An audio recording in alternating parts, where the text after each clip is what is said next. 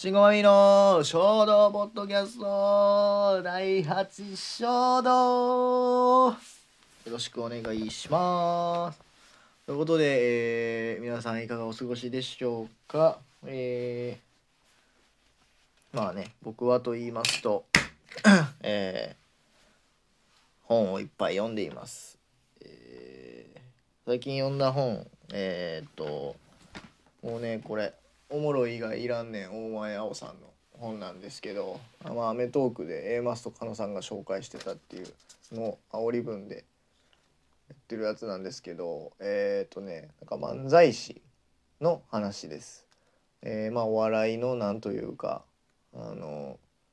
今コロナになってからのなんかそういう感じとかあの第7世代と言われてるんですか？傷つけない笑いとかそういうこととかじゃなくてほんまにおもろい以外いらんねんっていうどういうところやろっていうところをねほんまにおもろいがいらんっていうそういうところでねあの話が進んでいくということで、えーまあ、それをその青春高校生時代の3人の友達があの初めて漫あの漫才を始めて青春に搬送するというような、えーまあ、芸人青春小説の「金字塔」という煽り文で書かれてるんですけどまさにそういった部分であの面白い本になっています。とりあえずこの本のまあ好きなところはまああの関西弁がいっぱい出てきてね読みやすいっていうところもあるんですけどあのなんというかあの一番好きなところってもうほんまにこうタイトルが好きで「おもろいがいらんねん」っていうその確信をついたようなことをね書いてるのがすごいいいかなと好きな本でした。あとトータス松本の、えー本「部屋の隅っこはには恋のかけら」という、えーか買いましたこれ。古本なんですけど。えっ、とまあ期間としてはウルフルズが活動休止した2000あの何年でしたっけ？まあいいんですけど。活動休止するまでのあのトータス松本の人生を自伝的に語ってて、えー全編、えートータス松本語り口調で、えー書かれております。まあそのなんでなんというかこう、まあ、バンド始めた経緯ウルフルズが始まった経緯であったり音楽を始めた経緯であったり自分がどういう人間やったかっていうところこと細かにこう語られているっていう話ででまあトータス松本なりの苦悩みたいなところもあのウルフルズの中で僕私は俺はどうやってやっていこうかとかその、まあ、周りのメンバーとのギクシャクであったりとかメジャーデビューしてしたけどやっぱりメジャーデビューするところまでも難しかったししたとしてもしんどかったしみたいな部分であの、まあ、ウルフルズってあの4人ともすごい多分まあトータスが一番なんかこう露出は広い露出は激しいと思うんですよ。メディアとかであったり、まあ、そのドラマに出てたであったり。でもあの一人一人がすっげえ個性的なメンバーすぎてあのめちゃめちゃそういった部分も描かれてて面白かったと思います。これもタイトルがすごく素敵でね「部屋の隅っこは恋のかけら」っていうこれはあのトータス松本が作った曲。昔の昔に作った曲ですかね。の一部から引用しててで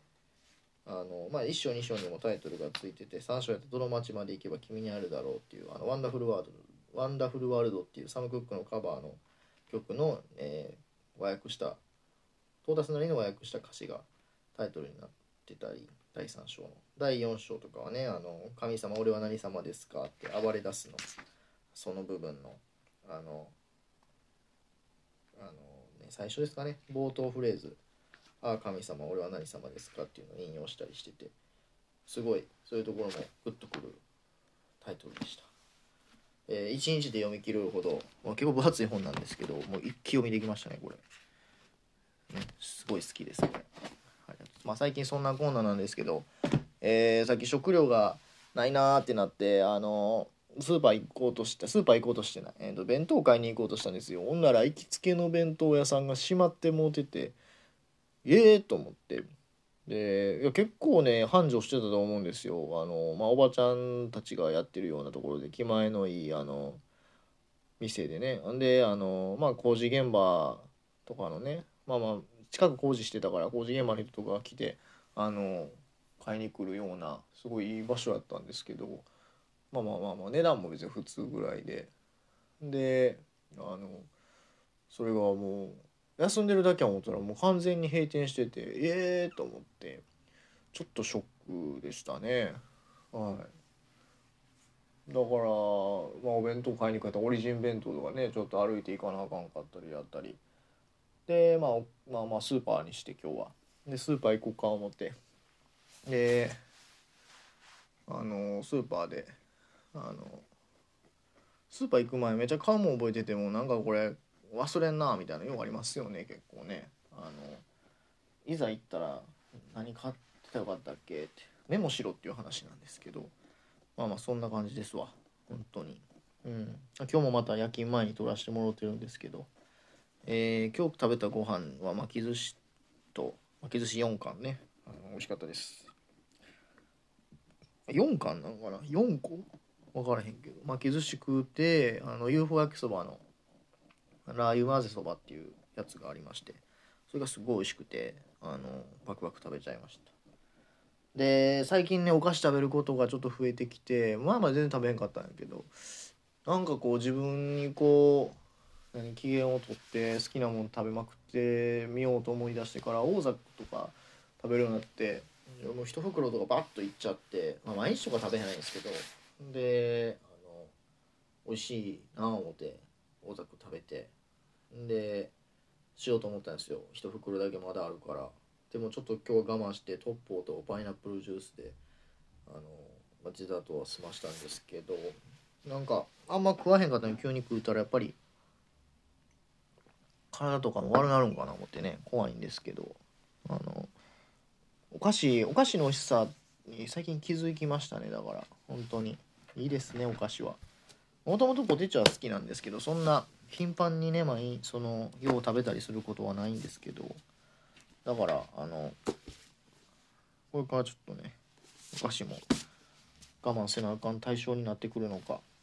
ご褒美的な存在にしていきたいんですけどね。はい。とりあえずね今部屋が散らかっててあの本がいっぱい散乱してますわ。あの買った本がいっぱいあるんでね。あの部屋もねちょっとあのそうなんですよ。キーボードをあの置いてたんですけどキーボードちょっとかたしてあの本棚置けるようにしたんでもうちょっとね整理していい感じになるのかなと思ったりしています。でこう1月になってやなんかこう毎年手が荒れるんですけどあの冬になったらね。今日は今年1月まで何もなかったらいけるわ思ったらちょっと今来ましてめっちゃかいんですよこれ。だからちょっとねユベラ軟膏っていう薬を塗らなダメですわこれほんまに。やばいですわ。いや皆さん手荒れとかないですか？なかなかねこうハンドクリームとか塗れへんタイプでそれがあかんのですけどやっぱりそういうの塗っていかなダメやなと思いつつ。あのまあまあまあまあ冬もでも言うてもねあのもうちょっとで終わるしあの我慢したらええ話なんですけど一時ひどいとこもねもうパックリ割れてもても指がもうすごいことになってましたわほんで。でもまあまあまあまあその薬塗ったらすぐ治るんですけどなんでなんですかねこれ乾燥肌っていうかこれだけほんまに困るんですけどまあまあまあいいとちゃいますか？なんか分からんけど。はい。えー、ありがとうございます。最近よく寝てますわ。本当にもう。めっちゃ寝ますわ最近。なかなか朝起きられんくて困ってて、うん。まあ、遅刻とかはねしないんですけどほとんど。仕事もしてないんですけどいつかするなっていうようなこの。あとお湯ためまくりですね。風呂入る時。やばいですわ。ね、夏場やっぱりシャワーだけで済ましてね光熱費も抑えれるんですけどなんかな難しいですわ。えー、まあまあまあしごみの書道ポッドキャスト第8章道ね、えー、お便りも、えー、お待ちしておりますのでぜひ送ってください。えー、今日はあまりこうダラダラとね喋らせてもらったんですけど、えー、とりあえず、えー、近くの弁当屋さんがなくなっちゃったっていうのはすごい寂しい次第でございます、えーこれを機に自炊にも励んでいこうかなと思いますので、えー、以後、えー、応援よろしくお願いします。えー、ありがとうございました。それでは、See you!